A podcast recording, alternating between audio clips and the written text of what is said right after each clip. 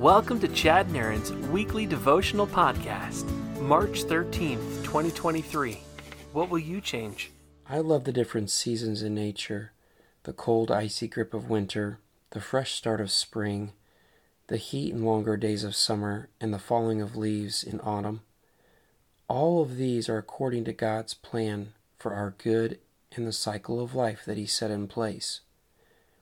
I've come to realize that there are and will continue to be seasons of life that each of us experience, whether it be raising kids, various employment opportunities, different friendships, or surroundings. Seasons have one thing in common they are marked by change. God desires change in all of his children. In 2 Peter 3:18, Peter challenges the believers, but grow in grace and in the knowledge of our Lord and Savior Jesus Christ. To him be glory both now and forever. Amen. The word knowledge there does not simply mean to know about Jesus, but it implies having a deep, intimate relationship with him. This takes action on our part to get to know him better through his word. Jesus stated in John 15:8, "Herein is my Father glorified that ye bear much fruit, so shall ye be my disciples."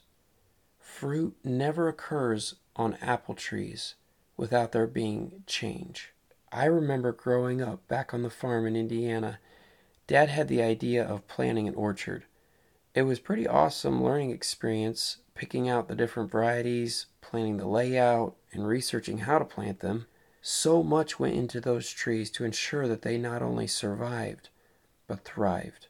I remember the hot summers filling up the huge water tank and pulling it through the orchard, watering every tree. I think we had only 30 to 40, but it sure felt like a whole lot more. But these fruit trees are most productive when they are dormant through the winter months and then pruned and fertilized to then burst into bud and bloom in the spring, then to be pollinated through the summer and begin growing fruit that matures into the fall harvest. Jesus painted this picture in a practical, easy to understand analogy for any of us to grasp. Yet somehow I find this practical truth a challenge to apply to my life. It's easy for me to get set in my ways, and I'm finding that out more as I get older. But change means that I have to be vulnerable and ask myself, what areas of my life need pruning, and what are the things that I need to grow in in order for fruit to abound in my life. I believe a Christian is most fruitful when they allow God's grace to work in their soul as they take steps to make changes in their life to be more like Jesus Christ. It is not easy, but it is best, and ultimately will bring the most glory to God.